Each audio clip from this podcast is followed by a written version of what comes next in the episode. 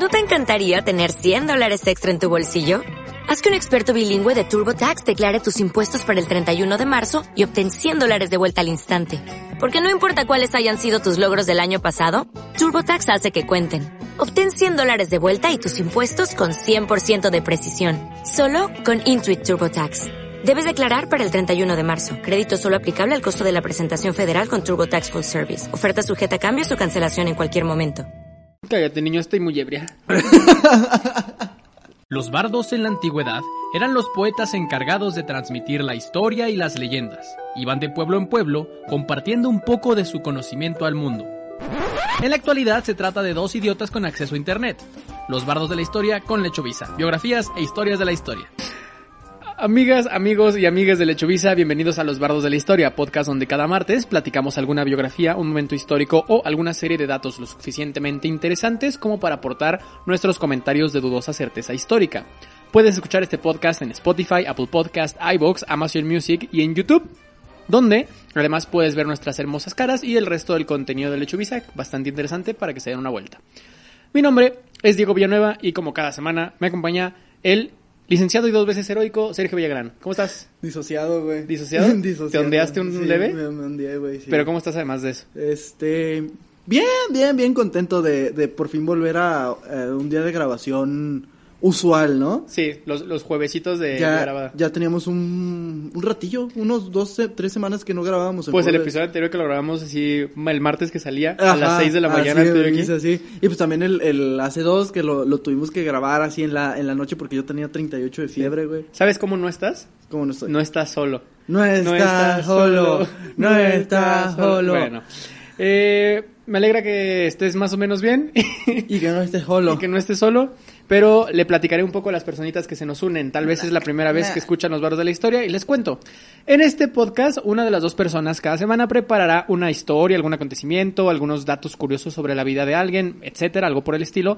Y la particularidad es que la otra persona no sabe de qué vamos a hablar hasta que le damos una pista. Esta pista suele ser inútil, por lo que se terminará entrando hasta un poco después cuando empecemos a hablar del tema en particular.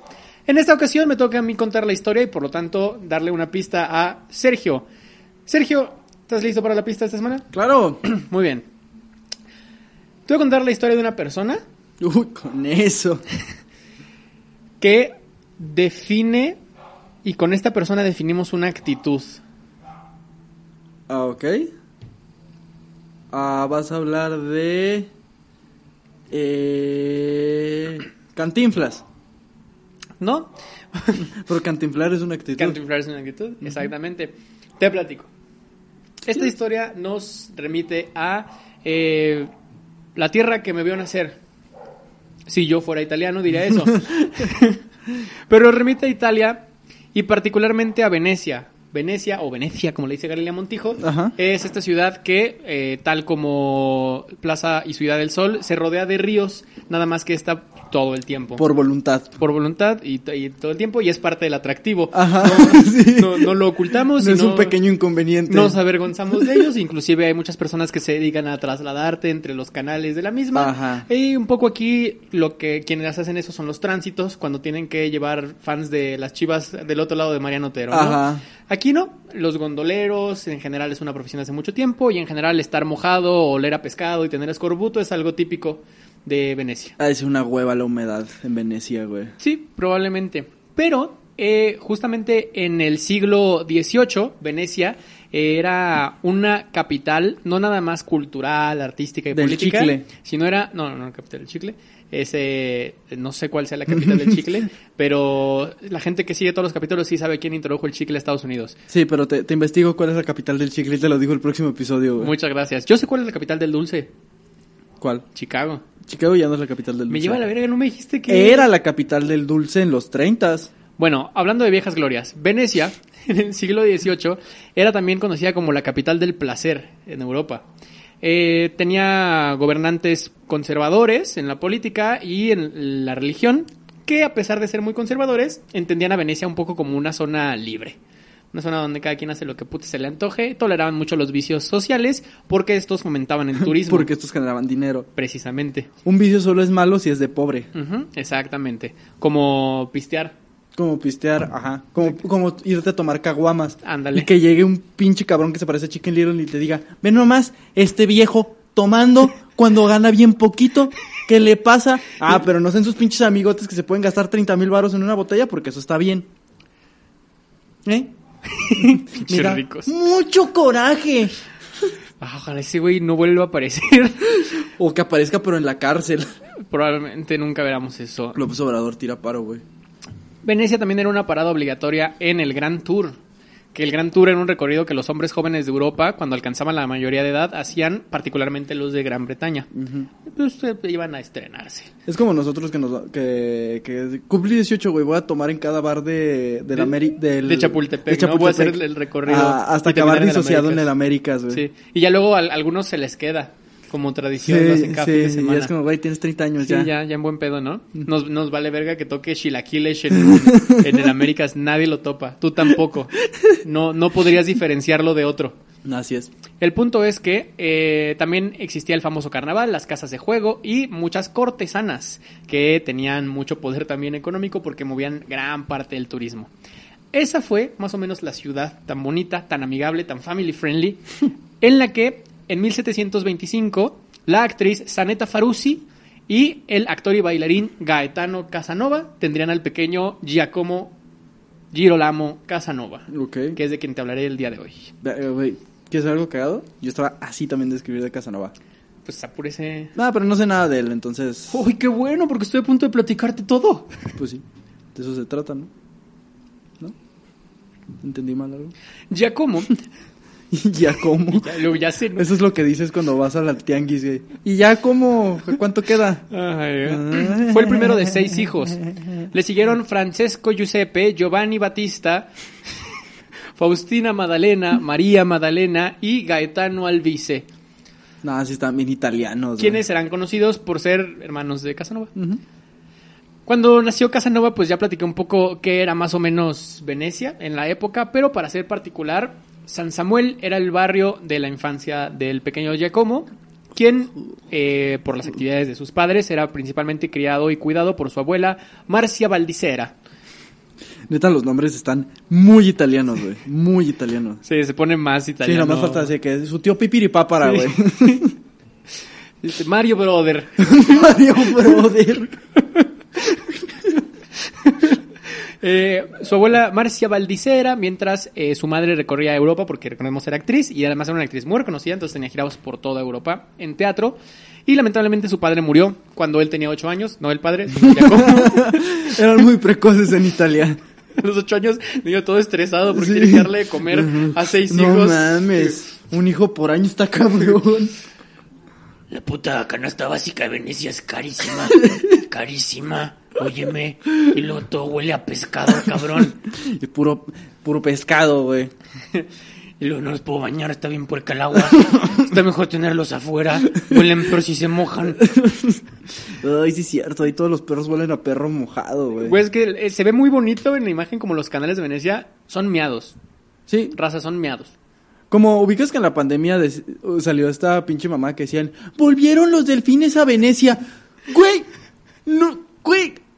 ¿Quién chingos? Imagínate, güey, así, de la nada, güey, pinches canalitos, güey, delfines, cabrón. Ya se inventaban en la, en la pandemia. Ya está sanando el mundo, una pinche ballena. La naturaleza retoma su lugar. Ya hay focas en Xochimilco. Sí. ¿Cómo Dientes de sable, dientes de... Atacaron a un comerciante. El mamut en Oblatos. Volvió el, el endémico mamut de Oblatos. Sí, güey, no mames. Cabrón. Bueno, el punto es que el pequeño Casanova tuvo una infancia normal, por ejemplo, sufría hemorragias nasales Sí, y bueno, como cualquier niño. su abuela, una abuela también muy normal italiana, decidió llevarlo a que lo atendieran con una bruja. Con una bruja. Güey, por supuesto. Y, y- y- Italia es como Latinoamérica, pero con un poquito más de dinero y más fascismo. Un poquito más de, cul- de cultura mainstream blanca, ¿no? Ajá, pero claro que le iba a llevar con una con una bruja, güey. Lo describiría así, ya como de hecho mucho de lo que voy a mencionar en este capítulo está inspirado en dos grandes autores. Uno es eh, Rivers Child, que es uno de los más estudiados de la vida de Giacomo Casanova, y el otro es el mismo Casanova, quien escribió sus diarios durante toda la vida y se retoma mucho de él en este tipo de historias. Diré Casanova. Al salir de la góndola, entramos en una choza, porque obviamente se transportaban en góndolas. ¿sabes? Entramos en una choza donde encontramos a una anciana sentada en un jergón con un gato negro en brazos y cinco o seis más a su alrededor. Y su abuela le habría dicho, ¿ella te va a curar? Es que además me lo imagino perfecto como el estereotipo de bruja, güey. Así de que con un con una verruga, güey. Así toda toda encorvadita. Como, me imagino como la del castillo vagabundo, güey. Sí, sí, sí. O sea, una, una bruja hecha y derecha, güey. Le aplicaron un ungüento que no fue muy efectivo, aunque Casanova quedó fascinado por el encantamiento y por toda la imagen de esta brujita. Es una buena pantomima. Para remediar estas hemorragias nasales, Casanova en su noveno cumpleaños fue enviado a una pensión en el continente de Padua. Y esto para Casanova significó mucha tristeza porque lo describiría, describiría este episodio como el total abandono de sus padres y lo describiría como así que se deshicieron de mí. Desde aquí estamos viendo que este güey iba a tener pedos. Todo empezó el día de mi nacimiento. Cuando mis papás no se presentaron el día de mi nacimiento. Las condiciones en Me esta tuvo que parir mi abuela. Porque no llegó la mamá. Ay, ya, yo, Ya, yo ya, lo paro. Yo lo tengo. Las condiciones en esta pensión eran más o menos para el perro, por lo que pidió eh, Giacomo que lo pusieran bajo el cuidado de Abe Gozzi, que era un instructor principal en esta pensión, y lo instruiría en materias académicas y en violín. Casanova se mudó con este sacerdote y con su familia y viviría durante la mayor parte de su adolescencia. Un sacerdote lo instruyó en el violín, güey. Qué peligroso. En la casa Gozzi, Casanova, sí, está culero. Eh, Casanova entró en contacto por primera vez con el sexo opuesto cuando la hermana menor de Gozzi, Bettina, lo acarició a la edad de 11 años. Así lo escribe Casanova, me acarició. ¿Dónde, cómo, en qué circunstancias? No diré. Eh, conociendo un poco cómo describe Casanova su vida, probablemente la morra nomás dice como, me pasas el... el- Ajá. Sí. Es que no alcanzo la servilleta. Ajá, güey, güey. De Casanova. Fue cuando sentí Sí, sus dulces dedos alrededor Eh, de mi la, la brazo. morra. Oye, carnal, te está saliendo sangre de la nariz. Traes aquí un... No te diré nada, pero sí me das quito. Ajá, me das asco, cabrón. Me acarició. Notó cómo mi sangre emanaba directamente desde mi corazón, corazón que latía por ella. Oh, gran Betina, si supieras lo que hice después de ese momento en mi cuarto, Me limpió la sangre. porque te daba asco. Todo asco. De hecho, Casanova lo describe así. Betina era bonita, alegre y una gran lectora de novelas románticas. Fue ella quien, a poco, encendió en mi corazón las primeras chispas de un sentimiento que luego se convertiría en mi pasión reinante. Ah, jamás olvidaré la primera mujer que no era de mi familia que me habló. Y siempre es una mamada, porque siempre es así, Sí. es como de, oye, disculpa, ¿no traerás un color rojo? Es que hace cuenta que no hice el margen. Y, y te enamoras. Sí. Aga- agarraste mi cuerno amarillo. No, sí, el tuyo es el de acá. Sí, gracias. Y te, y Nunca te, olvidaré esos ojos. Sí, sí, sí, sí, te enculas como por tres años. Machín. Casanova demostraría un ingenio muy rápido, un intenso apetito por el conocimiento y una mente muy cabrona. Ingresaría a la universidad a los 12 años la verga. y se graduó a los 17. Bueno, eso está bien, estuvo parejón. Pero se graduó a los 17. A los 17 años ya contaba con la licenciatura en Derecho, la cual él describía como siento por ella una aversión invencible. No he conocido un solo abogado que, que, le, mame. que le mames. Sí. Yo estudié pinche derecho. Sí, a la sí. verga. Todos dicen, pues estoy derecho, la neta me caga un leve, pero pues hay jale, ¿no? Ajá, pero déjale, es lo importante. La esperanza del tutor era que se convirtiera en un abogado eclesiástico y Casanova No mames. también aprovechó sus tiempos libres para estudiar filosofía moral, química y matemáticas. Mi mamá que no tienen, no tienen relación entre ellas, güey. No, pues se puso a estudiar arquitectura, eh, se puso a estudiar gastronomía y el oficio de payaso. y todo quería juntarlo en una sola profesión. Ingeniería civil y pantomimas. y además estaba muy interesado en la medicina. Ok.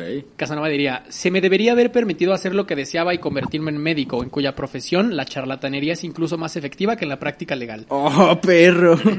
Bueno, sí, es que en esos entonces cualquier mamada era medicina, güey. Por lo que medio sabía de medicina y química, él mismo prescribía tratamientos para él y sus amigos. Mientras asistía a la universidad, Casanova también comenzó a jugar y rápidamente se endeudó, lo cual provocaría que su abuela lo llamara de regreso a Venecia con sus tíos de Bel Air. Pero eh, el hábito se estableció firmemente mucho más en Venecia, donde se apostaba más. Su abuela le dijo, basta de apostarte, me regresas a Las Vegas. Ajá, así es como, veo que tienes adicción al alcohol, vámonos a tequila. Ahora Sí, vamos a vivir en tequila. Te consiguió un trabajo en José Cuervo. De regreso en Venecia, eh, comenzaría su carrera de derecho clerical y sería admitido como abad. Uy, ese güey cogía un chingo. Pues de hecho sí. Eh, después de que No creo que en esa etapa. Después de que el patriarca de Venecia le confiriera órdenes menores. Casanova iba y venía de Padua para continuar estudios universitarios y a estas alturas ya era un dandy en la ciudad. Era alto, con un bronceado muy atractivo, largo cabello empolvado, perfumado y elaboradamente rizado. Bueno, y además era hombre santo y eso le gustaba a las, a las muchachitas. Se congració con un patrón de 76 años, el viejo senador Alvise Gasparo Malipiero, propietario del Palacio Malipiero. Yo soy Malipiero, del Domo di Madon Palimpiero. Sí, tal cual. cerca de la casa Casanova en Venecia. Malipiero era un güey pues muy aristócrata de la época y le enseñó un chingo a Casanova sobre la buena comida, el vino y comportarse en sociedad. Casanova sería sorprendido, eh, a pesar de todo eso, coqueteando con el objeto de seducción de Malipiero, la actriz Teresa Imer, y el Ah, senador los corrió ambos de la casa. Sí, le tiró, le, le tiró, o sea, literal le tiró el pedo a la morrilla que este güey quería. Simón. Pero pues que no tenía como 70 años. Y pues el Casanova tenía como 20, entonces en un punto medio de 21. Ajá. No, o sea, obviamente le iba a hacer más caso a Casanova, güey, que al pinche señor. Tal vez, pero el señor era millonario. Sí. En Europa de esa época, donde estabas a, estabas a una gripa de heredarme todo. Es que, es que estaba cabrón porque en ese entonces no había, edad- no había clase media. Era o eres millonario o comes concreto. Sí, o sea, literalmente es, nunca has usado un zapato Ajá. o tienes tierras en el otro continente. Sí. ok. Bueno, pero este güey era, co- como era el protegido, era como, "Ah, este güey va a ser alguien. La curiosidad de Casanova por las mujeres incrementaba y lo llevaría a su primera experiencia sexual completa, que fue un trío con dos hermanas, Ok. Naneta y. Martona Saborñani. ¿Hermanas de sangre o hermanas religiosas? hermanas de sangre. Ah, ok. Naneta y Martona Sarboñane, de 14 y 16 años, que eran parientes lejanos de los Grimani, ¿Y este güey cuántos años tenía? como 19. unos. No había minorías y mayorías de edad en esa época. eh, si sabes hablar y pesas más que un garrafón, pues así lo designaba. Sí. Las reglas las ponía el Papa. Ajá, sí. O sea, las reglas las ponía la iglesia católica. Exactamente. Y si sabemos que algo le vale a la iglesia católica, es la edad.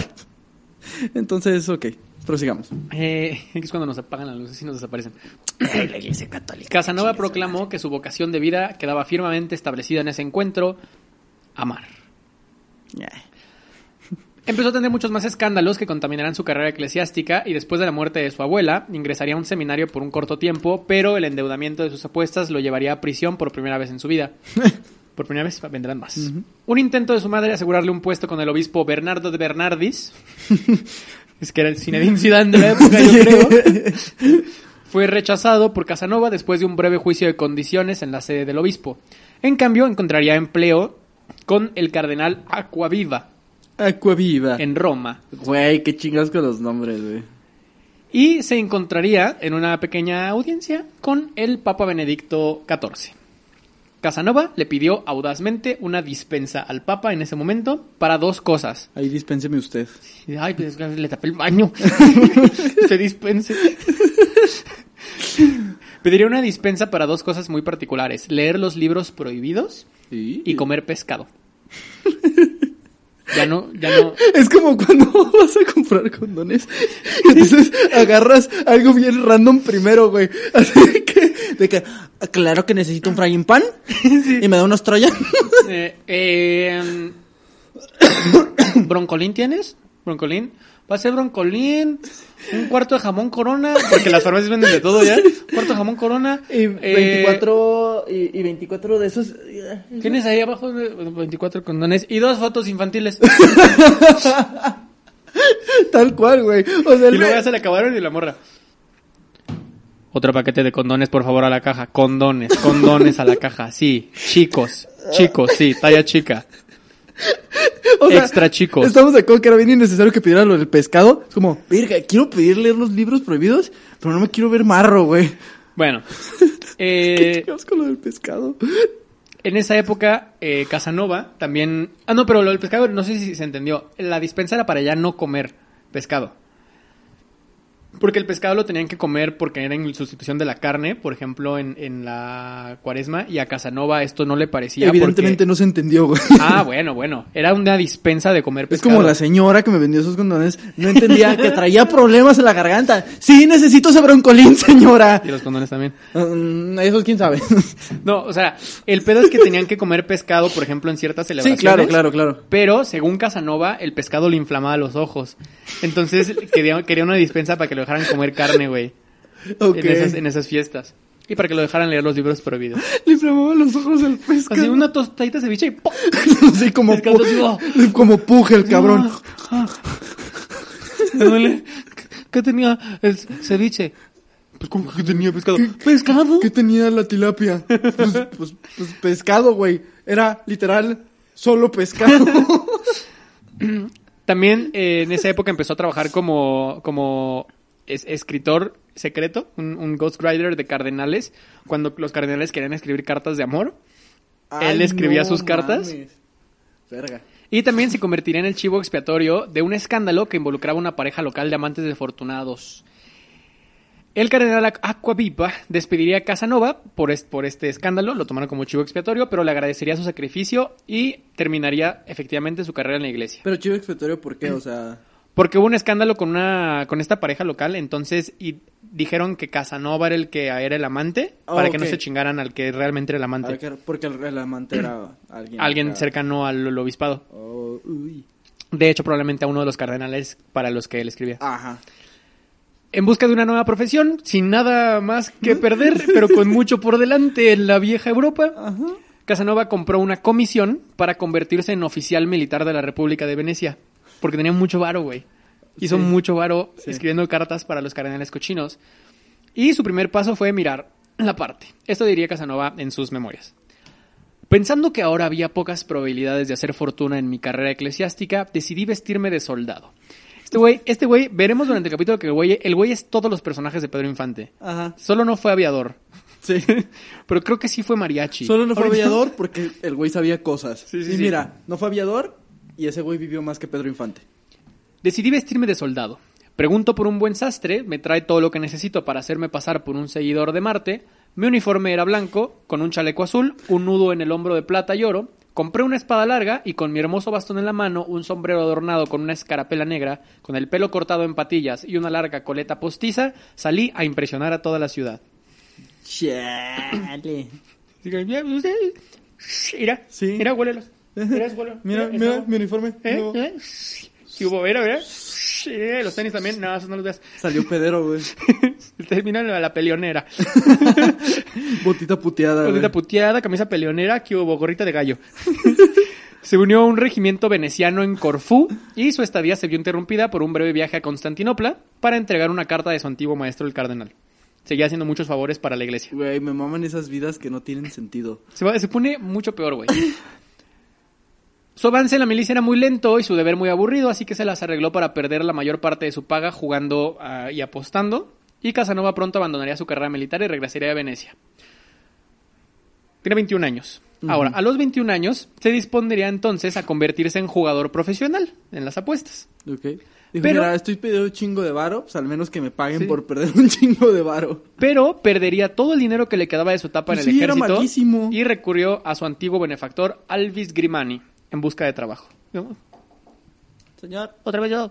Eh, ¿no tiene una chamba? no, Ando buscando. Una hija. Una, una hija que, que pueda embarazar. Casanova entonces empezaría su tercera carrera, ahora como violinista en el, trato, en el Teatro San Samuel. Ah, pues había, había estudiado violín. Siempre hay que tener una, una profesión aparte de tu carrera principal, Sí, ¿no? claro. Nosotros somos podcasteros. Sí. No, nos- nosotros somos, por ejemplo, eh, licenciados en desarrollo educativo institucional, somos expertos en comunicación y, y lógica, pero nuestra carrera principal es, es esto. Es hacerle la mamada. Por favor, vamos a abrir un Patreon. Si alguien tiene 50 mil varos que nos puedan depositar hoy, se los agradecemos mucho. Porque no llegamos a fin de mes, neta, ¿no? no, patrocine su podcastero favorito. Él y algunos de sus compañeros a menudo pasaban las noches vagando por los barrios de la ciudad pensando en bromas pesadas para hacerle a la gente. Me encantaba esa época en la que podías estar en la, hasta tarde en la noche y pues no te robaban la cartera, güey. Por ejemplo, se divertían desatando las góndolas amarradas frente a casas particulares. Sí. Siento que es algo que yo hubiera hecho hace unos cuatro años.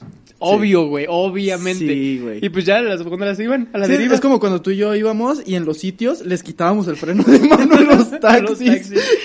Allá va. No mames. Y salían ya todos que estaban bien ensimismados viendo al Atlante. y- Sí, güey. No me digas, cabrón. ¿Cómo? No mames, ¿Cómo? ¿Cómo otra vez no, suro, otra vez no. Otra vez no. Es el quinto suro que pierdo. También acostumbraban enviar parteras y médicos en llamadas falsas de emergencia. Nah, eso no está chido, güey. Y la buena fortuna vendría cuando Casanova, descontento con su suerte como músico, salvaría la vida de un patricio veneciano que estaba sufriendo un derrame cerebral mientras viajaba.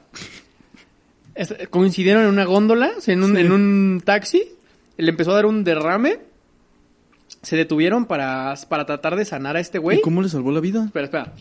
Llegaron al palacio del senador y un médico estuvo, lo que hacían era sangrar al senador como para que fluyera más la sangre, porque lo que hacía es que como que se le, como un coágulo. Sí, sí, sí, pues un, un infarto cerebral. Sí, sí. Un derrame cerebral, ¿es eso? Un Entonces el médico seguía sangrando al senador y aplicó un ungüento de mercurio, que se usaba mucho en la época, ¿Se usa para todo? ¿Sí? Que era un remedio para todo, para la verga, pero era muy tóxico, pero pues es lo que tenemos.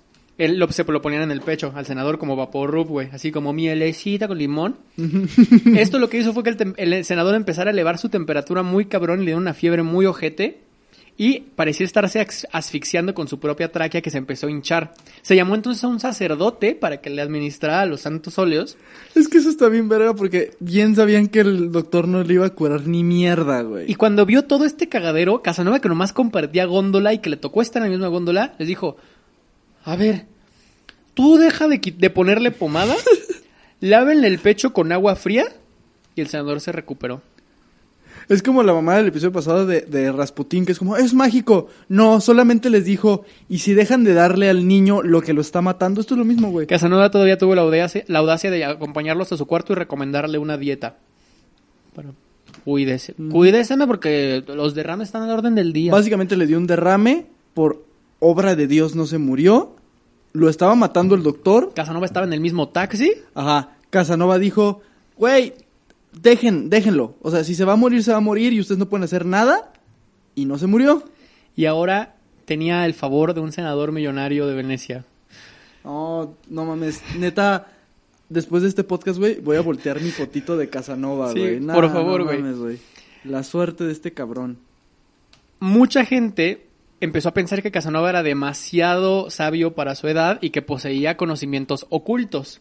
Y pues en realidad Casanova había pedido un indulto para acceder a libros a los que la gente normalmente no accedía, güey. Ay, sí, pero, o sea, eso, ¿qué, qué, qué pinche libro del Vaticano te Pero record- recordemos en la época, tal vez Casanova sí leyó el de Te mata no respirar y la gente no lo Sí, leyó. cha- chance, chance hay un, hay un libro ahí secreto que dice El Mercurio mata. Había uno, de- con que hubiera uno de medicina básica y él sí lo pudiera haber leído, güey, ya era Dios. ¿Sabes qué me maltriprea? Imagínate que en esos libros ocultos que tiene la iglesia venga algo de conocimiento súper avanzado para esa época de medicina. O sea, así de que ya hablaban de cáncer, güey. O ya ¿Tú crees que no? Es que, o sea, estaría muy cabrón, güey. Yo creo que sí. Yo creo que O definitivamente. sea, que hablaban de enfermedades muy cabronas que descubrió algún médico que, que, que dijeron, no, esto es brujería, güey. Yo creo que nad- nadie en la historia de la humanidad ha almacenado y administrado el conocimiento Como más, la iglesia más que la iglesia católica. Sí, güey. claro, claro. Digo, a la fecha yo creo que la iglesia católica sabe cosas Totalmente. güey. así de que, güey, los dinosaurios siguen viviendo, güey. Eh, lo invitaron entonces a cenar y descubrieron que no, en realidad era brillante el cabrón, no es que, no es que fuera un brujo. Y se convirtieron en sus mecenas de por vida. Ya tenían un ya tenía un Patreon de por vida Casanova. De puro señor, güey, qué chido. Casanova afirmaría en sus memorias de nuevo. Tomé el camino más loable, el más noble y el único natural. Decidí ponerme en una posición en la que ya no necesitaría ir sin las necesidades de la vida. ¿Y cuáles eran esas necesidades? Para mí nadie podía juzgar mejor que yo. Nadie en Venecia podía entender cómo podía existir una intimidad entre yo y tres hombres de su carácter. Ellos todo el cielo y yo toda la tierra. Ellos muy severos en su moral y yo adicto a todo tipo de vida absoluta. O sea, básicamente se consiguió un sugar sin la necesidad de poner Nomás, el culo. nomás le puso agua fría cuando se estaba ondeando y... Y se consiguió un sugar. Sí. Durante los siguientes años, vo- Voy a ir a los bares y voy a ver qué señor se anda paleteando, güey. Y yo siento que va a funcionar igual, güey. durante los siguientes años, eh, este patrocinio del senador también le implicó trabajar como asistente legal a Casanova, porque recordemos también era abogado. También era abogado. y Casanova llevaría la vida de un noble, vestiría magníficamente y pasaba la mayor parte del tiempo jugando y dedicándose a las actividades amorosas. ¿Sabes qué está cabrón? Todavía conozco cabrones que viven de eso, de hacerle la barba a señores con dinero, güey. Sí, de hecho sí. Sí, o sea, mucho se habla, obviamente por el machismo y esa madre, de las morras que se consiguen sugars. Hay güeyes que se consiguen sugars sin el pedo sexual, ¿sabes? Solamente es, Simplemente- voy, le hago la barba a un señor con mucho dinero y este señor me agarra. Güey, ¿han visto entrar a Floyd Mayweather al ring? Los siete güeyes que están alrededor no hacen más que cromarle el rifle. Sí, exacto. Esa es su chamba. Eh, tal cual eso, o sea, yo conozco mucha gente que vive de cromarle el rifle a señores con dinero. Totalmente, güey. y, al parecer esto tiene siglos. No, no, y si yo pudiera, No, y créanme, si se me diera, si yo tuviera el talento. no, no, no es, no es crítica, es Es envidia. Bueno, el punto es que eh, lamentablemente Casanova, unos años después, un par de años después, se vio obligado a abandonar Venecia debido a escándalos, porque el güey siempre se vio envuelto en chismes, güey. Sí. Casanova, eh, en esa ocasión por la que tuvo que irse, fue porque había desenterrado un cadáver no mames. recién enterrado para gastarle una broma pesada a un amigo y vengarse. Pero su amigo quedó paralizado y nunca se recuperó. Ah, la virga. En otro escándalo, una joven que lo había engañado lo acusó de violación y acudió a los funcionarios. Casanova fue absuelto porque no había pruebas, pero por la reputación ya no podía estar en Venecia. Así que fue a su siguiente ciudad italiana, Parma. Casanova entabl- entablaría una aventura de tres meses con una mujer francesa a la que llamaba Henriette en sus memorias. Quizás el amor más profundo que jamás haya experimentado.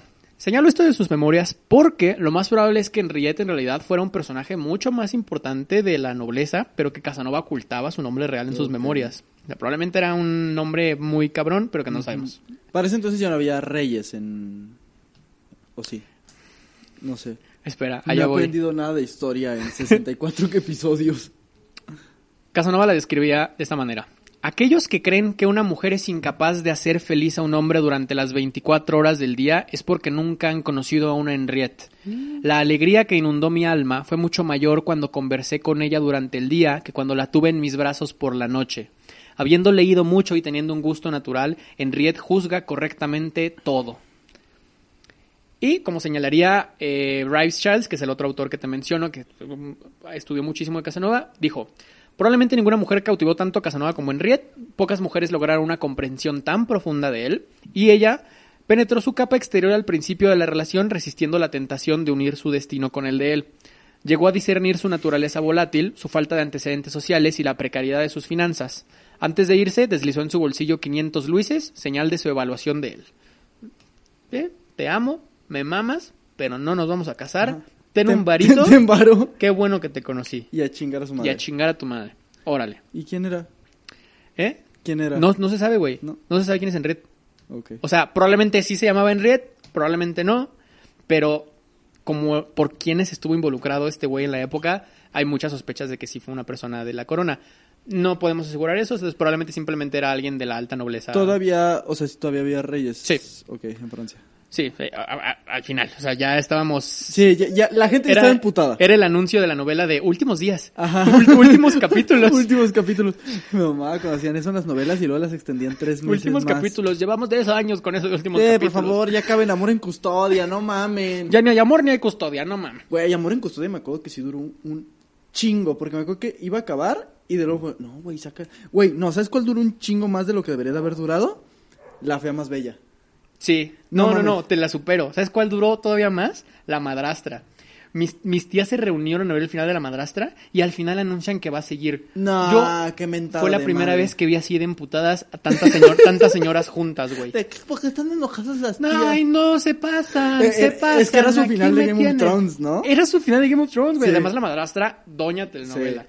Pero bueno, La fea más bella era buena. Sí, también. Pero es mejor la. No, sí, Dios, no, la fea más bella era una mamada comparada con la madrastra, güey. No, pe- pero me- con la, con la, con Betty la Fea, la, la colombiana. Sí, que Betty la fea, güey, no sé por qué, no deja de estar en los más vistos de Siempre de alguien, siempre alguien. A mí me preocupa, a veces baja como al 8 y la, la pongo.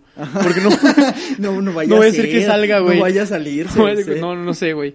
El punto es, El punto es... luego, luego hacemos un Los Bardos de la novela. De, de la novela. Me maman las novelas. Bueno, Casanova regresaría a Venecia un poco oculto después de esta buena racha de juegos se recuperaría y tendría un poco más de dinero y emprendió una gran gira que lo llevaría hasta París Ay, Dios mío. en 1750. En este camino, de un pueblo a otro, tuvo muchas escapadas sexuales y en Lyon ingresó a la sociedad de la masonería, Oh, se hizo masón, güey.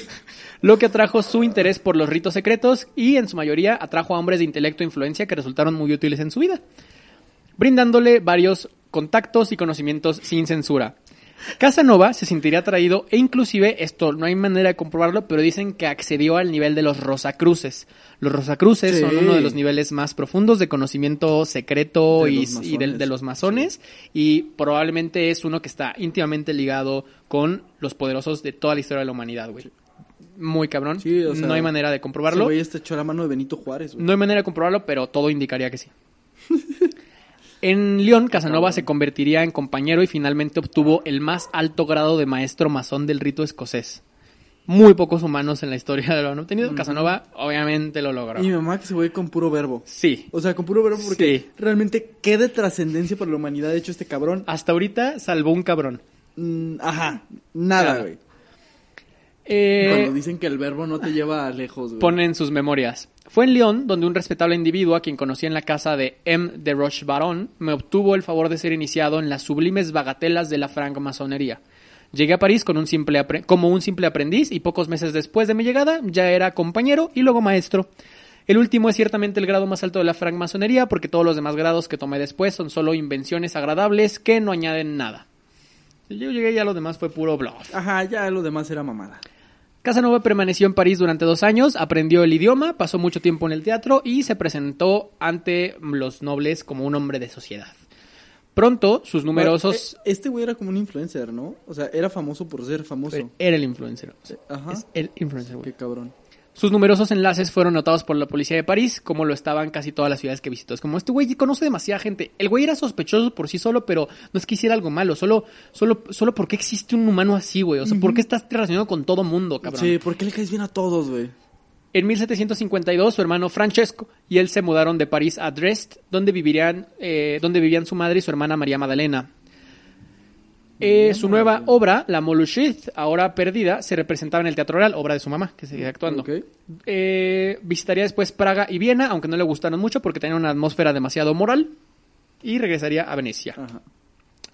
En Venecia reanudó sus escapadas con muchos enemigos, ganando mucha atención de los inquisidores y su historia policial se convirtió en una lista cada vez mayor. Su expediente en Venecia enca- estaba encabezado por la descripción de blasfemo, seductor, peleador y con muchas controversias públicas. Se contrató a un espía estatal, Giovanni Manucci, para extraer el conocimiento de, de Casanova, o sea, para que tú veas por qué este güey, o sea, no, no sabemos, pero Ajá, es- por- no, porque está este raro. Porque a este güey lo quieren tanto. Solo síguelo Sí. sobre todo para eh, espiarlo sobre sus relaciones con la masonería y para examin- examinar su biblioteca personal en busca de libros prohibidos.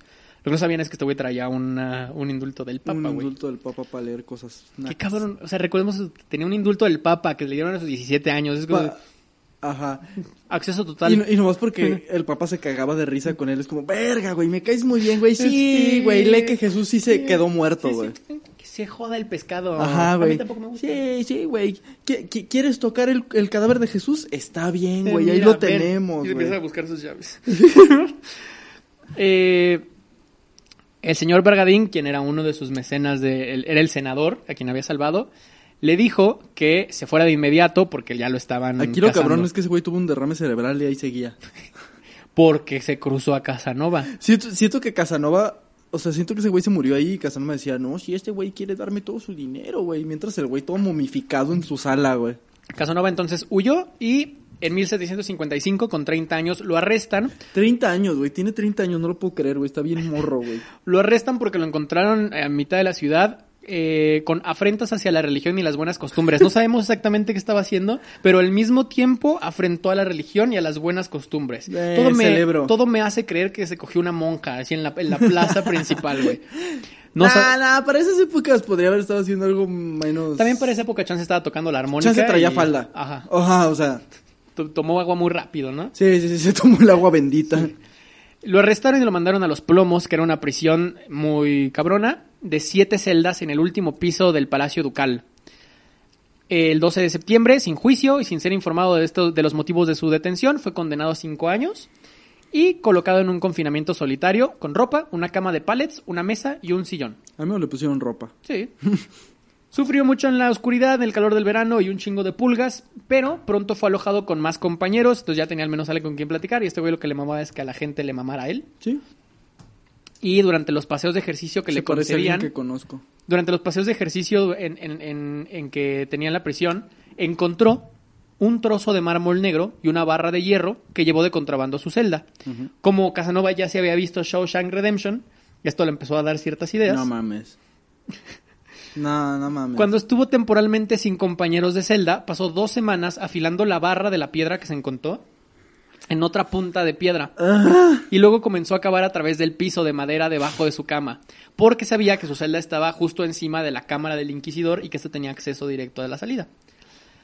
No lo puedo creer. Tres días antes de intentarse fugar, lo cambiaron de celda. Nah, le dejó el trabajo medio hecho al cabrón que metieron de que... eh, La suerte del cabrón de que no, pues es tu nueva celda. Entras, Y que ni sabía, güey. O sea, ¿Remueves- que, güey, remueves la aventó sus alfombra? zapatos emputados sí, y ay, ay, cabrón, un hoyo. pues vámonos. Pues vámonos. Verga, qué mala suerte. fue trasladado a una celda más grande, más liviana y con mejor vista, a lo que Casanova les diría, no, yo estoy bien. Ah, yo estoy No, bien. no, no, yo no me cambien, me gustaba la otra. Qué mal pedo. En su nueva celda se sentaría en su sillón, así lo describe. Me senté en mi sillón como un hombre en estupor, inmóvil como una estatua. Vi que desperdicié todos mis esfuerzos Sí. y no podía arrepentirme de ellos. El único alivio que me quedaba era no pensar en el futuro. Se sentó así. A valer, a valer pito. Es que se le mamaron, güey. Sí, se mamaron. Pero Casanova daría otro plan de escape. Solicitó la ayuda de un compañero de celda, el padre Balbi, que era un sacerdote renegado.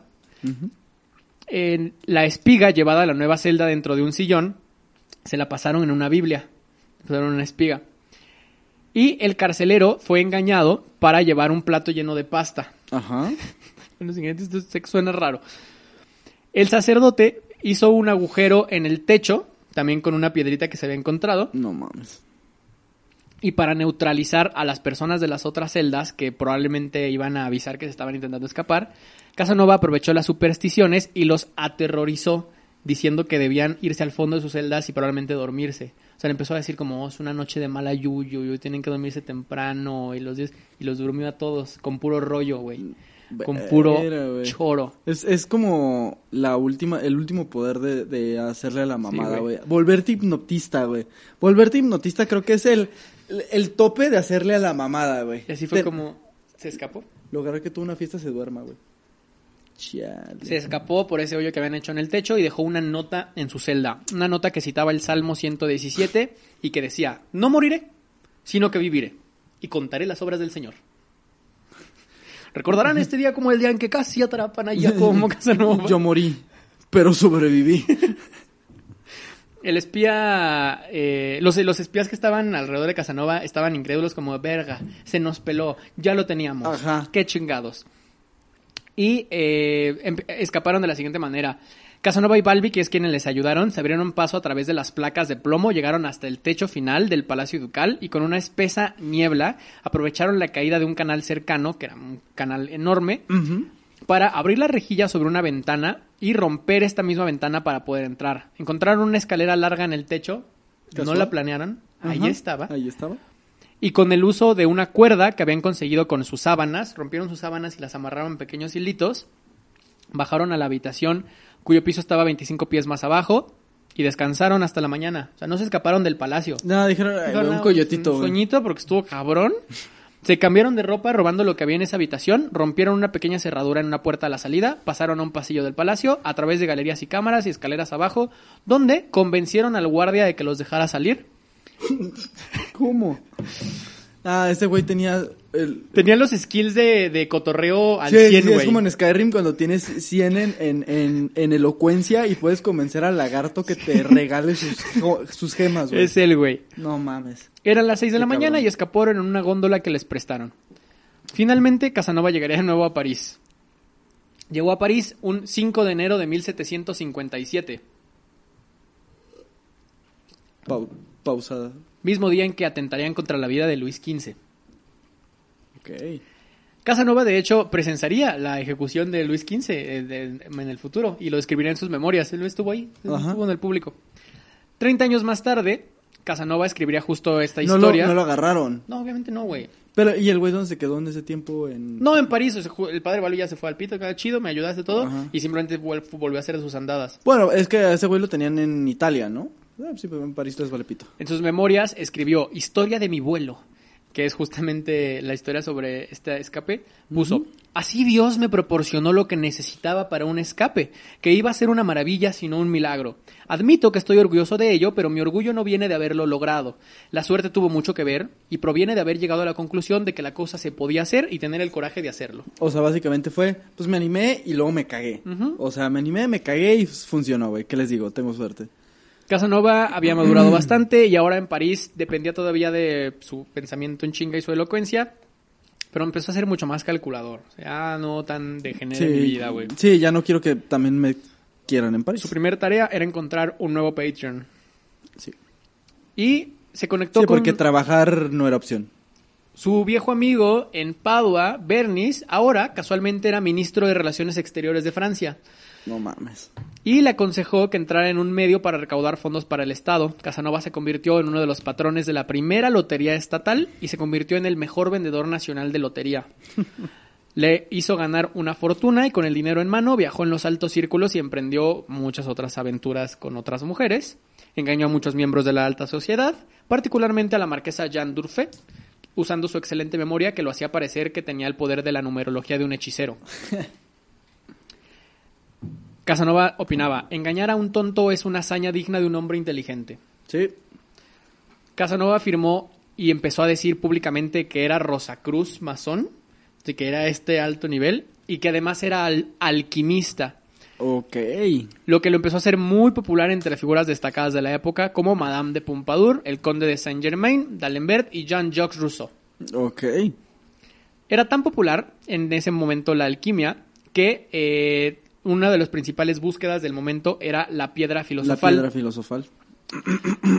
Sin embargo, encontró Casanova un rival en el conde de Saint Germain, porque el conde de Saint Germain decía, este hombre muy singular, nacido para ser el más descarado de todos los impostores, declaró con impunidad, con aire casual, que tenía 300 años, que él No poseía mames. la medicina universal, que hacía todo lo que le gustaba y que creaba diamantes.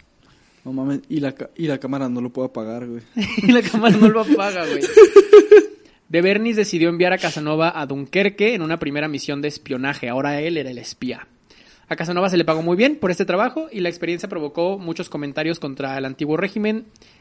Por ejemplo, todos los ministros franceses son iguales, prodigaron dinero que salió de los bolsillos de otras personas para enriquecer a sus criaturas y fueron absolutos. Las personas oprimidas no contaban para nada y a través de esto el endeudamiento del Estado y la confusión de las finanzas fueron los resultados inevitables. Es necesaria una revolución. Ah, sí, de huevos. es como, se gastaron un chingo de varo, no nos caen bien, güey, hay que matarlos a todos.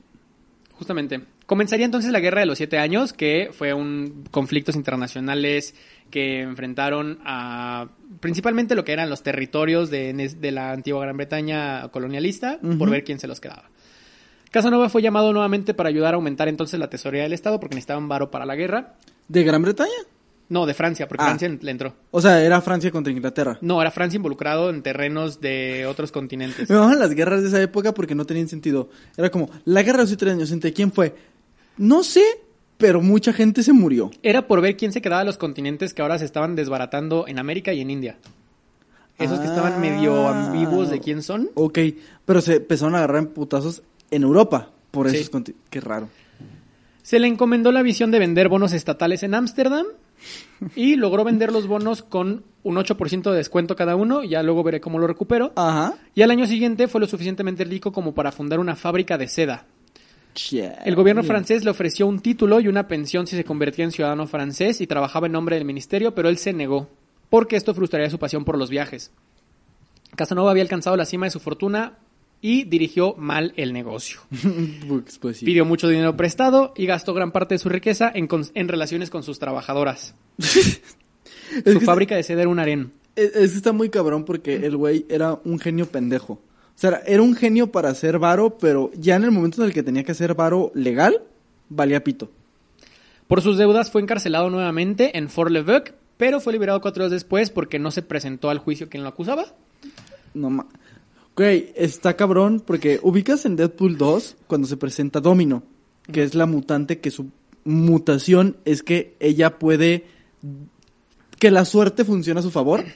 Ese Es cabrón, este este cabrón tenía esa mutación, güey. La suerte funcionaba a su favor, güey. Es increíble, güey. Es increíble. Estoy emputado, güey. Y, bueno, ahora va un pequeño revés. Requirió, fue, fue entonces a pedir Es un ayuda. Lego, güey. Fue, fue otra vez a pedir ayuda a su, a su Patreon de Bernice, el que le había hecho el paro todo este tiempo. Ajá. quien no pudo ayudarle porque justo acababa de ser despedido por Luis XV y los enemigos entonces de Casanova ahora tenían más posibilidades de llegar a él. Vendió sus pertenencias, se consiguió otra misión en Holanda y se distanció de todos ellos. Se fue a Holanda. Su misión fracasó y ahora huyó a Colonia, luego a Stuttgart y en 1760 perdió ahora sí todo a la verga. Lo volvieron a arrestar por sus deudas, pero se escapó del arresto hacia Suiza. Ya muy harto de la vida. Casanova visitó el monasterio de Einseilden y consideró la vida sencilla de un monje. Regresaría a su hotel para pensar la Ah. decisión y en su hotel encontró otro objeto de deseo, otra morra, y dijo, nah, nah, nah, no está tan chido lo de ser monje. no los dejan cochar. Sí, no. Eh, con- visitaría a Brecht von Haller, a Voltaire, llegaría después a Marsella, luego a Génova, Florencia, Roma, Nápoles, Módena, Turín, moviéndose de una aventura sexual a otra en todas estas ciudades. En 1760, un poquito después, comenzó a llamarse Chevalier de Singalt, un nombre para pasar desapercibido porque Casanova era muy recordable. Sí. Y en ocasiones también se hacía llamar el conde de Farussi, porque era el apellido soltero de su madre. Ok. Fue entonces cuando el Papa Clemente VIII le entregaría la orden papal del Éperon d'Or. Tenía una cruz impresionante. Qué chido es que este güey que así de fácil podía llegar a los papas, güey. O sea, Y ya con esa pinche cruz que le dio el Papa ya podía entrar a cualquier lugar. ajá. Entonces regresó a París y emprendería un plan muy cabrón. Convencería a su vieja víctima, la marquesa Dufay, que es la que primero se había cochado y luego la duquesa lo había demandado, pero no se presentó. Ujú. La convencería de que podía convertirla en un hombre joven a través de medios ocultos. No mames. Eh, no funcionó. Entonces era. l- perdieron la fe en él y Casanova viajó ahora a Inglaterra con la esperanza de vender la idea de la lotería a los Qué ingleses. huevos, güey. Escribió sobre los ingleses. La gente aquí tiene un carácter especial común a toda la nación que les hace pensar que son superiores. Es una creencia compartida por todas las naciones, cada una de las cuales se considera la mejor y todos son derechos. A través de sus conexiones se abrió camino hasta una audiencia con el rey. Ay, no mames. Mientras trabajaba en los ángulos políticos también pasaba mucho tiempo otra vez cochando ahora morras en Inglaterra. Ajá. Y como medio para encontrar mujeres, al no poder hablar inglés, puso un anuncio en el periódico para alquilar un apartamento a personas adecuadas. Entrevistó un chingo de mujeres y eligió a Mistress Pauline, una de ellas, que le sentaba bastante bien, y se instaló en su departamento, ahora era su inquilina, y pues la sedujo. Eh, muchos de estos enlaces terminaron por, y pues todos los excesos de su vida, por dejarlo ya muy jodido, tenía un chingo de enfermedades venéreas y tuvo que irse de Inglaterra pobre y enfermo. Luego se fue a los Países Bajos, se recuperó Ese ese Pero regreso, ese- carnal. Ese güey inventó el chancro, güey. y durante los siguientes tres años viajó ahora por toda Europa cubriendo aproximadamente 4.500 millas por caminos en mal estado, llegando tan lejos como Moscú y San Petersburgo. Eh, una vez más, su objetivo era vender su esquema de loterías. Como mira, aquí se hace mucho dinero, agarren el negocio a otros gobiernos. Y en una reunión con Federico el Grande, no tuvo frutos para la lotería y en las tierras alemanas circundantes el mismo resultado. Aún así, lo siguió intentando y regresó a Rusia, donde consiguió una reunión con Catalina la Grande, pero ella rechazó otra vez la idea de la lotería. Qué bueno. En 1766 es expulsado de Varsovia tras un duelo de pistolas con el coronel casero Ibratniki. Es que además como que al güey le mamaba el pleito, ¿no? También, o De sea, hecho, lo hirieron, le hirieron una mano, pero pues eventualmente se recuperaría. No mames. Eh, y regresaría otra vez a París en 1767. Acudiría a los salones de juego para ser expulsado de Francia porque había una orden directa de Luis XV para no dejar entrar a Casanova.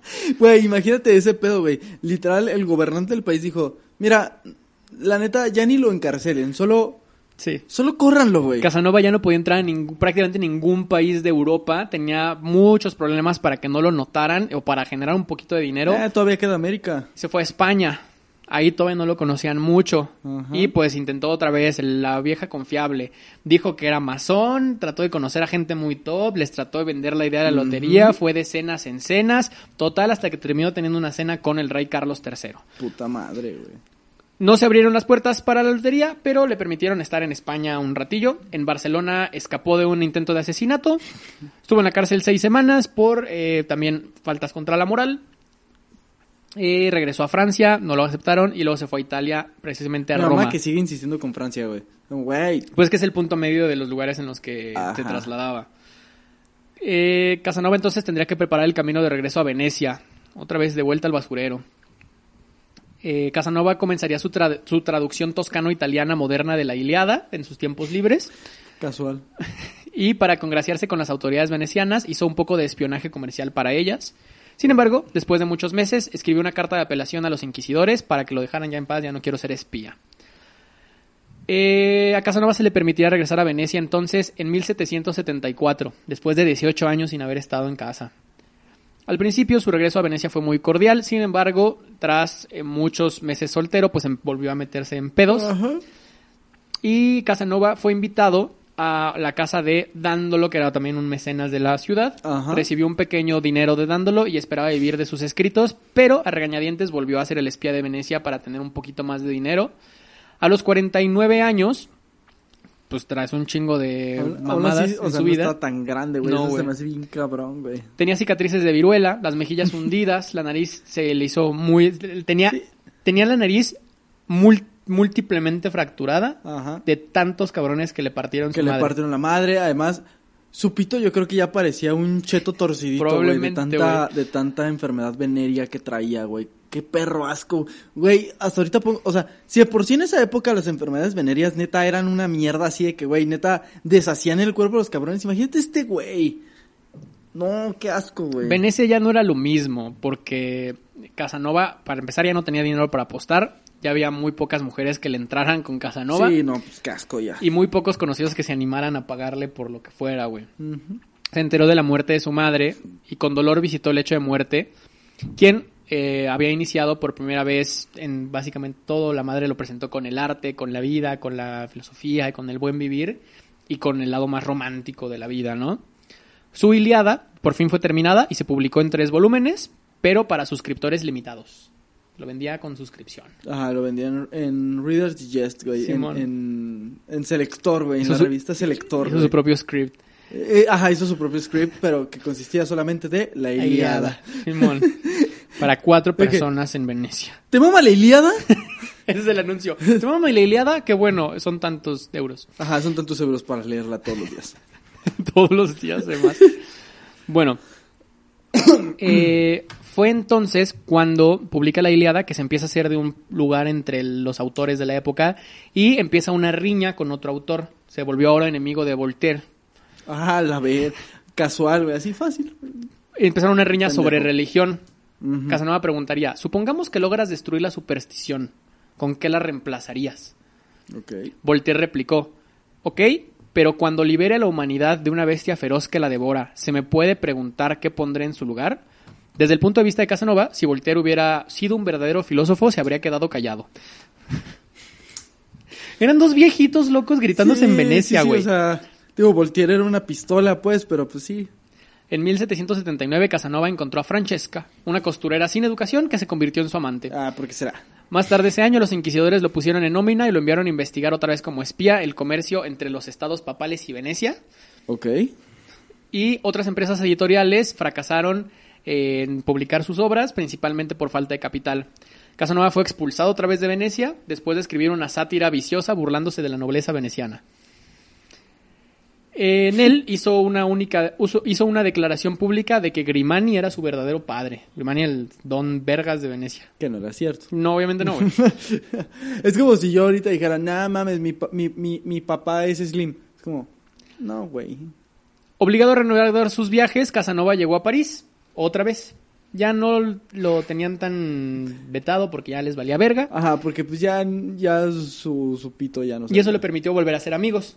Por ejemplo, en 1783 conoció a Benjamin Franklin Ok. mientras asistía a una presentación sobre aeronáutica y el futuro del transporte en globo. Ajá. Fue Benjamin Franklin las conferencias más tetas desde siempre. sí, sí. Qué bueno que se presentaron mis estimados estudiantes. Pero más entraba, ¿a quién le gustan los globos?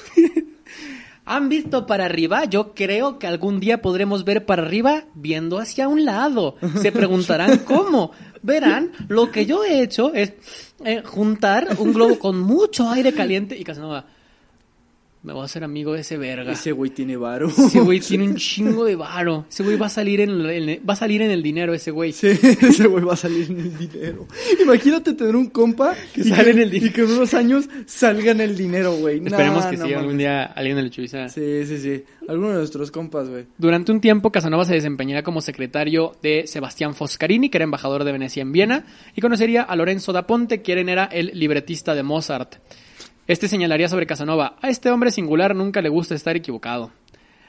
Las notas de Casanova indican que pudo haber hecho sugerencias a da Ponte sobre el libreto de Don Juan. Ok. En 1785, después de la muerte de Foscarini, Casanova buscaría otro mecenas y unos meses más tarde se convirtió en bibliotecario del conde Joseph Karl von Wadstein, un chambelán del emperador. Algo que le admiro mucho a este cabrón es su habilidad para hacer una puta rémora, güey. Sí. No mames, qué cabrón, güey. Eh, encontró que la vida entre campesinos era muy aburrida, solo podía hacer visitas locales y ocasionales a Viena, y Casanova se llevaba muy bien con el conde, su patrón, que era un hombre mucho más joven, con sus particulares excentricidades. Entonces, por eso se llevaban bien, porque Casanova era como, sí, no, yo cuando tenía tu edad, eh, me vetaron de toda Europa. Ajá. Me cogía toda Europa. Me cogí toda Europa y después me vetaron. Y luego volví. Y lo volví a hacer. Eh, Y seguí volviendo. Sí. De hecho, ahí voy. El conde lo ignoraba en las comidas, no le presentaba invitados importantes y Casanova era, no era del agrado de la mayoría de los habitantes del castillo. Los únicos amigos de Casanova eran sus Fox Terriers. Es que yo siento que para esa época este cabrón ya era el tío que decía, tú no sabes de música, cabrón. Jaifanes, Jaifanes cuando tocaba, no mames. Casanova consideró el suicidio, pero decidió que debía seguir viviendo para registrar sus memorias. Me voy a matar después de contarlo todo. y entró en una paradoja porque no se puede matar si no lo termina de contar. Ajá, de que puta madre, el martes pasado hice algo bien interesante. Bueno, la próxima semana. Visitó Praga, el Centro Cultural de Bohemia, y en octubre de 1787 conocería eh, a, a- personalmente a Mozart, después de haber conocido a su libretista. Ujú. En el momento de la primera producción de, de la ópera y probablemente también conoció al compositor, eh, eh, a otros compositores de la época. También se dice que en Praga, aquí ya es muy se dice porque solo son sus memorias. O sea, lo dice ese güey. lo dice ese güey. En 1791, para la coronación del emperador del Sacro Imperio Romano Leopoldo II, él estuvo ahí como rey de Bohemia. Siento que ya está mamando. Pues es que el güey trabajaba para quienes sí estuvieron ahí documentadamente. Pues sí, pues, pero no sé. Se sabe, esto sí está comprobado porque está muy registrado, que Casanova re- re- redactó diálogos para eh, más óperas de la ciudad y de Bohemia en general. Ninguno de ellos les gustaban, todos se los regresaban, pero decían muchas gracias por participar, Casanova. A huevo. En 1797 llegaría la noticia de que la República de Venecia había dejado de existir. Porque había llegado Napoleón Bonaparte a la ciudad natal de Casanova. Oh, la verga. Era demasiado tarde para volver a casa, así que Casanova decidió morir. El 4 de junio de 1798, a la edad de 73 años. No mames, y con clamidia, sida, chancro. Todo, güey. Viruela, güey. Sus últimas palabras, Abuso de autoridad, no sus mames. últimas palabras fueron: Viví como un filósofo y muero como un cristiano. no. Casanova fue enterrado en Dux, que hoy es Dushov, en la República Checa, pero con el paso de los años se ha olvidado dónde exactamente está su tumba Ajá. y pues es desconocido. Solo sabemos que está en esa ciudad, pero no sabemos cuál de todas estas tumbas es Casanova. Ajá. Esa es la historia de Giacomo Casanova, el güey que más la forzó La forzó desde que tenía 21 años. desde que tenía como ocho, güey. Sí, sí, desde que tenía como 8 y ya tenía hijos, güey. Ah, qué cabrón. Qué, qué vida tan cabrona, güey. ¿Y qué te parece el, buen Giacomo? La neta, ahorita voy a ir a, a imprimir su foto, güey, y la voy a poner de... de- la voy a poner de, Unas playeritas de cabeza. Casanova, Sí, unas playeritas de Casanova, güey, porque el vato vivió el sueño. No trabajó un solo perro día de su vida, güey. Estaba, estaba viendo muchos güeyes que comentan sobre la vida de este güey. Se utiliza mucho el, el término Casanova para alguien que pues, está liga ligando ese pedo. Pero dicen, el término Casanova le queda muy alto a cualquier persona. Sí. O sea, no, no, dices, ah, es un Casanova. No, no, no, no, mamón, no, no, no. No. O sea, este güey tuvo dos indultos, conoció a tres papas, se verguió a un rey. No, cono- conoció a la gente más famosa. Pero ¿sabes qué? Es que sí es un influencer, güey. O sea, es un güey que no hacía nada más que caer chido y tener conexiones chidas tener mucho verbo. y tener mucho verbo. Sí era, bastante, sí era bastante listo, pues, pero no como para que se destacara no, por eso. es que a ver, o sea, por ejemplo, muchos de los influencers yo creo que son genios. Son genios para hacer a la gente pendeja, güey. O sea, este, este vato está muy cabrón la manera en la que se acercaba a la raza, güey. La convencía de que fueran su amigo. Y no solo eso, o sea, porque tú puedes tener un muy buen amigo. Pero que ese amigo invierta en ti, güey. Cuando... No es una inversión, güey. Solamente decida gastar dinero en ti, güey. Se me hace muy cabrón. Y lo hizo varias veces. Lo hizo güey. durante 70 años. Porque ese güey no trabajó un solo perro día de su vida, güey. Así que ya saben, amigos, hay esperanza. Para los que no nos gusta trabajar. Sí, sí, sí, sí, sí, porque a la fecha yo estoy seguro que hay gente que vive de esa manera, güey. Sí. Sí. Es- es- está, está cabrón. Y además me, me mama esta historia, güey, que es un poco como lo que pasó con Hunter Thompson o con otro, otros güeyes, que es como durante su vida el güey se topó con un chingo de otras historias que por sí solas cada persona que mencioné podrían ser un capítulo. Ajá, pero les valía pito, o sea, solo Ajá. era como, güey, ¿qué me puedes dar de dinero? Exactamente. Ajá, es como, güey, sí, sí, sí, Mozart, güey, Mozart, ¿ganaste dinero, usaré con Benjamin Franklin, con el Papa, con, o sea, qué, qué chingados, cabrón. Sí. Este estaba, está, está muy curioso. Y justo coincide con, con la con, con la caída de la monarquía francesa. Entonces ese güey le tocó el cómo se formó el mundo. Sí, y, y el, o sea, el güey vivió a ver a Napoleón empezar sus conquistas. Sí, de que güey no puedo regresar a mi casa porque llegó Napoleón. Ajá. Es que está muy cagado porque son esas vidas que se cruzan con momentos históricos, pero que son inertes a los momentos históricos. Es como, o sea, sí, güey, estaba Napoleón, güey, pero pues, yo tenía que ver con quién iba a dormir esta noche, güey. Qué cabrón, qué, qué cabrona época para vivir, ¿no? Sí, sí, sí. ¿Sabes cuál es la época más cabrona para vivir? A ver, a ver, deja pienso, güey. Ah, la Edad Media. No, no. Pero, pero se las comían las ratas. Está muy ojete, pero no. Ok, no, sí, la Edad Media estaba La época más cabrona para vivir, te digo cuál es. ¿Cuál es, güey? Justamente esta época, ¿sabes por qué? ¿Por qué? Porque ya no hay COVID. Porque se acabó el... Porque se Erradicamos el COVID, amigos, lo matamos. y porque existen los varos de la historia y puedes seguirnos en redes sociales. Ah, verga, güey. Esa era mi siguiente opción. en todas las redes sociales. ¿Ah, sí? Los varos de la historia, de hecho, están en Instagram, particularmente como arroba los varos de la historia, pero Lechubiza en general está en todas, en todas las redes sociales. Instagram, Twitter, Facebook, TikTok, este, Twitter ya lo dije, Facebook ya también. LinkedIn. Estamos en LinkedIn también, estamos en- Subimos ensayos script. también estamos en, en Script, Google Plus, vamos a ver si todavía Sí, existe. sí. Tenemos perfil en Xvideos. Eh, métanse al Moodle para checar las tareas. Ajá, te- tenemos una plataforma educativa. El, el- el Google Classroom de Lechubiza, donde tenemos la maestría en Historia Universal, eh, en todos como arroba Lechubiza. Y también tenemos otro podcast que se llama Todo lo que no te enseñan en la escuela, donde hablamos no necesariamente de historia, pero sino de cosas que particularmente pueden ser de plática común. Vayan a escuchar servir. el de la semana pasada, donde hablamos sobre métodos para administrar mejor tu tiempo. Si les gusta cómo platicamos de manera amena, básicamente es, es eso, pero hablando de temas interesantes de la vida diaria y la vida adulta. Precisamente. Les va a gustar. Así que, pues nada, este fue el capítulo de Giacomo Casanova, Los Bardos de la Historia número 65. Nosotros fuimos los Bardos de la Historia y nos vamos, pero no sin antes recordarles, como cada semana, que Si eres muy inteligente, no vas a trabajar un solo perro día en tu vida. Agarra, agarra un viejito que se vea que está tosiendo, güey, y convéncelo de que sea tu mecenas. se puede vivir de tener buen verbo. Sí, se puede vivir de tener buen verbo. Está, está, está. vámonos.